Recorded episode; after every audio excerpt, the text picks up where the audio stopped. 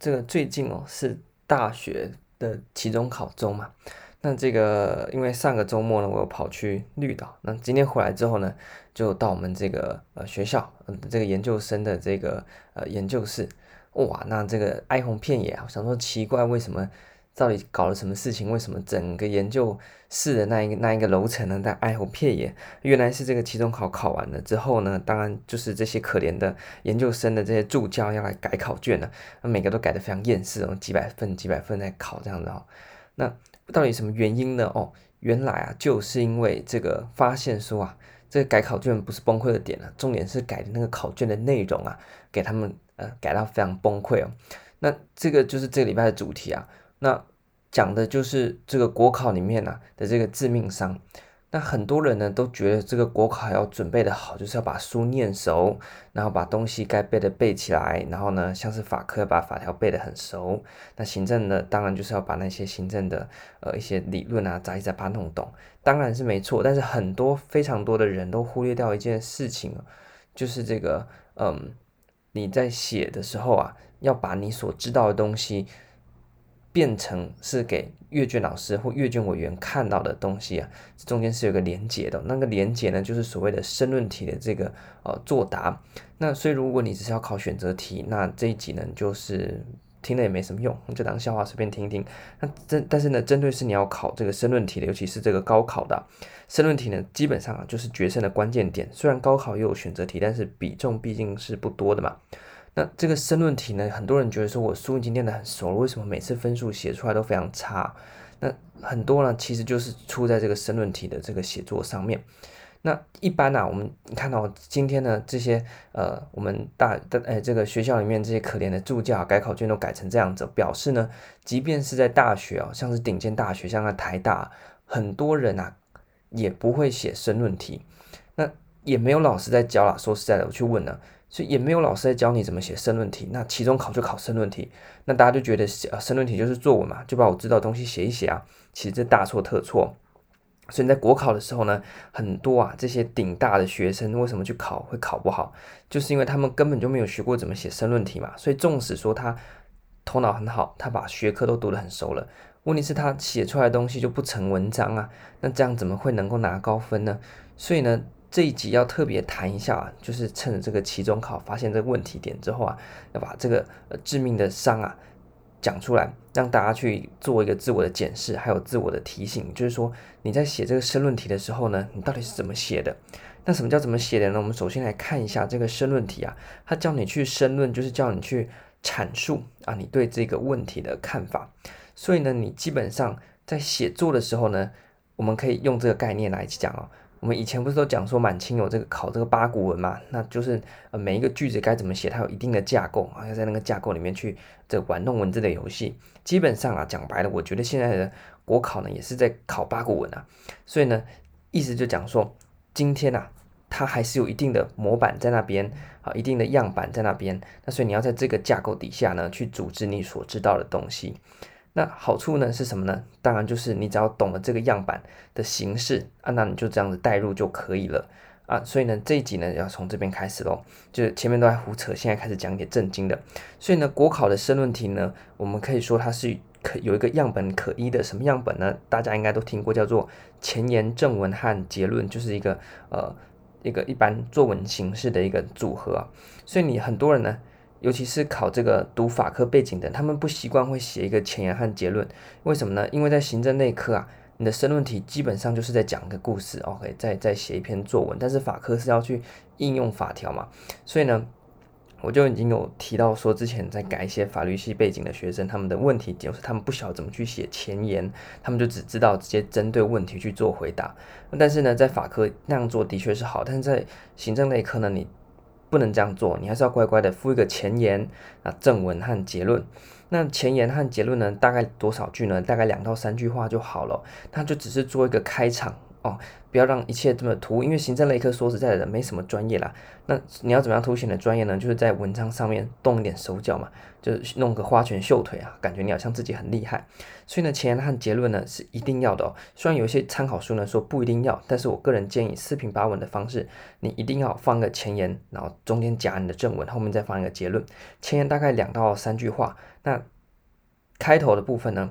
那你可以简单的提到从你如最没有创意，就是简单的再把这个题目呢，换句话说哦，题目问说呃 A 理论是什么意思啊？你就稍微再讲一下，说这个 A 理论非常重要啦，这样也可以。然后呢，接接接一个什么呢？连接句哦，有没有？以下呢是就叭叭叭概念呢申论之，以下呢是就题意呢说明之，这样子一个连接句。所以就一句简单的开场啊、哦，一两句简单的开场，说明一下题目的问题，或针对那个问题呢去做一点延伸。接着呢，就接到这个连接句，OK，以下是就题意说明之之类的。接下来就正文，那正文在回答的时候呢，请记得要分段分点。就是说，今天你在看题目的时候，我们不是都说审题吗？审题要审什么？就是审到底有几个子题。所以假设有两个子题，那你就要开括号一，好，括号二这样子的形式。啊，然后呢，括号一后面就是写标题哦。像假如他说是申论这个新公共管理的意涵以及新他所遭遇到的批评哦，他问了两个子题，对不对？所以呢，这个括号啊，中文字一就写说公共管新公共管理之意涵啊，然后呢换一行，然后底下呢就开始去写这个新呃公共管理的意涵。那在回答的时候呢，请记得不断的分段分点。所以你大标下好了，新公共管理的意涵，停在底下再继续用数字啊，这个阿拉伯数字一。然后写说，哎，可能是什么呢？这个司法企业啊，然后二呢，这个呃，这个什么顾客导向啊，三呢啊结结果导向啊，四绩效导向，请你用列点的方式去写哦。那这样有什么好处呢？就是你全部把那些是可能。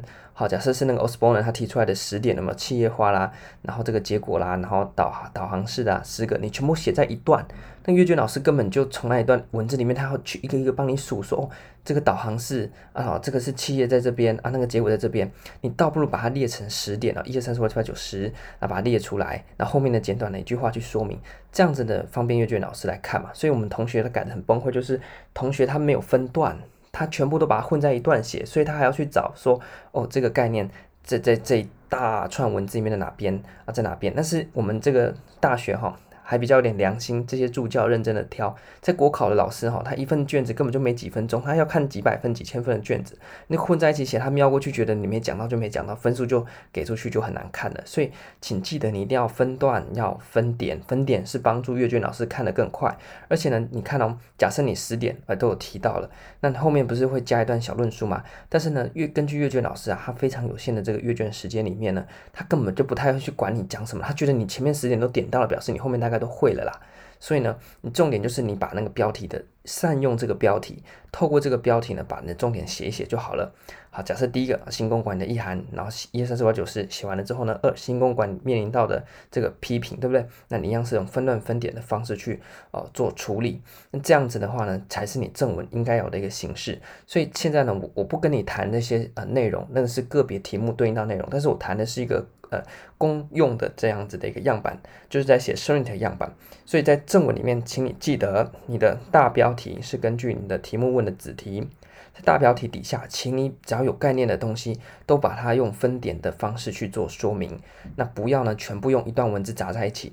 那同时呢，你这个开标题之后呢，往下继续不是要换行往下写了吗？请你要这个缩排哦，就是你前面留一个空格。那这样子的形式呢，一方面可以帮助你冲篇幅，因为你前面就留白了嘛。那二方面呢，整个版面看起来比较有层次，比较有架构性哦。那这样子的话呢，越方便阅卷老师阅读，他读起来越轻松。第一个，他看得舒服，分数给高，对不对？第二个，你列点的方式就是提示他说，我知道这五点，我知道这四点，那总比你四点全部混成一段，他自己去数，他搞不好就数到两点，他根本就没时间看那么多。对不对？所以第二点就是你分段分点，能够暗示他给你分数。那第三个呢，当然就是你能够把这些点明确列出来，能够帮助这些阅卷委员，让他看到你的标题就觉得你会了。他说你后面那些详细的论述呢，他可能就简单看过啊，可以就可以。OK，所以呢，这样子是你正文应该要做的方式。那结论的部分呢，一样啊，就是大概两到三句话就好。那你可以在总的叙述一次啊，正文里面的提到，像是啊，以上呢即是这个新公共管理所面临到的这个困境以及其意涵啊，这样就可以结束，这最简单的。然后你想延伸一下可以啊，就是说啊，基于这些困境呢，因此呢，这个丹哈特夫妇呢提出了新公共服务来反来反驳这个新公共管理的部分论点，认为应该以服务代替领航，这就做一个延伸，让老师知道说哦，你还知道更多，这样也可以。所以请你一定要做一个前言正文加上一个结论的架构。这样呢，感觉会有始有终。那你想想看，那些阅卷老师，要么就是公务员背景，要么就是这个学校教授背景，他们就喜欢看这些八股文啊。所以呢，你要投其所好，你不要觉得你自己是什么大文豪，你找莎士比亚来考国考，他一定落榜给你看了。你们现在考国考不是在做文学创作好吗？当然也不是你在那边像这个政论节目胡说八道。所以那些考考试的那些阅卷委员。是什么背景的人，他们喜欢看什么样的文章，你就写怎么样的文章给他们看。OK，就是这么没创意的方式。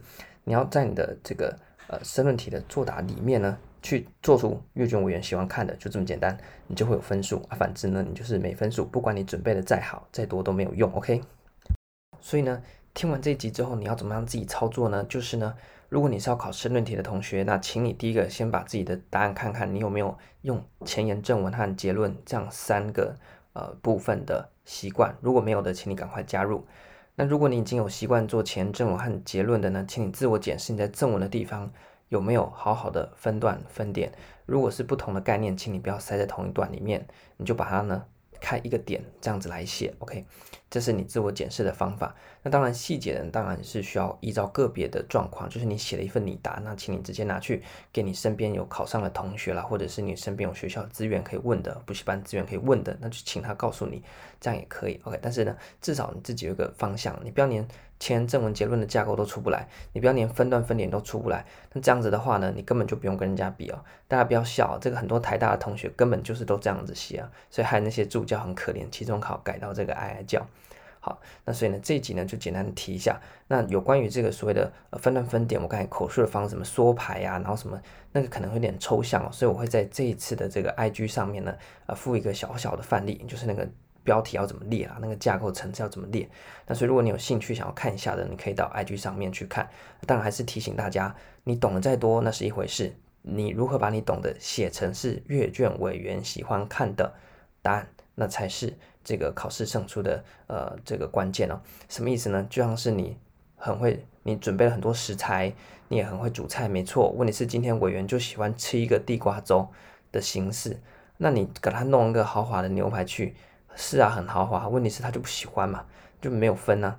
嗯，倒不如今天哎，委员喜欢吃地瓜粥是吧？好，那我就煮地瓜粥，投其所好。所以呢，考试的时候要拿分数呢，就不是你懂多少，真的是投其所好。OK，你都不懂没差，反正你考让考委让这个阅卷委员看到了喜欢，他给你分数就就好了。考试的逻辑就是这么简单。所以呢，在准备申论题的同学，请你一定要记得写出一份投。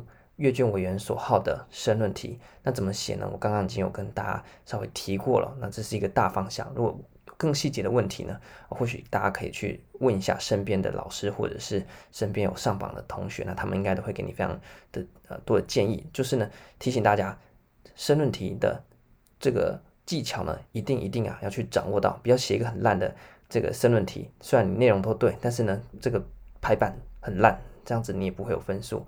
好，那这是在这个看到我们可怜的学校的这些呃助教啊，这些研究生在改这些大学部同学的考卷，然后改到这个是干工读骂的，非常生气哦，所以特别提出来，因为可能还非常多人也会有这样子一个写作上的盲点，读了很多书，但是不会太会写申论题的这样子的，那可惜了，你念那么多书。好，那提醒一下，就如果大家呢呃有要考申论题的，可以自我留意一下，那这样子呢真的是能够帮助你。把你所准备的东西确实的发挥出来，增加你上榜的几率。那么这次的十分钟就到这边。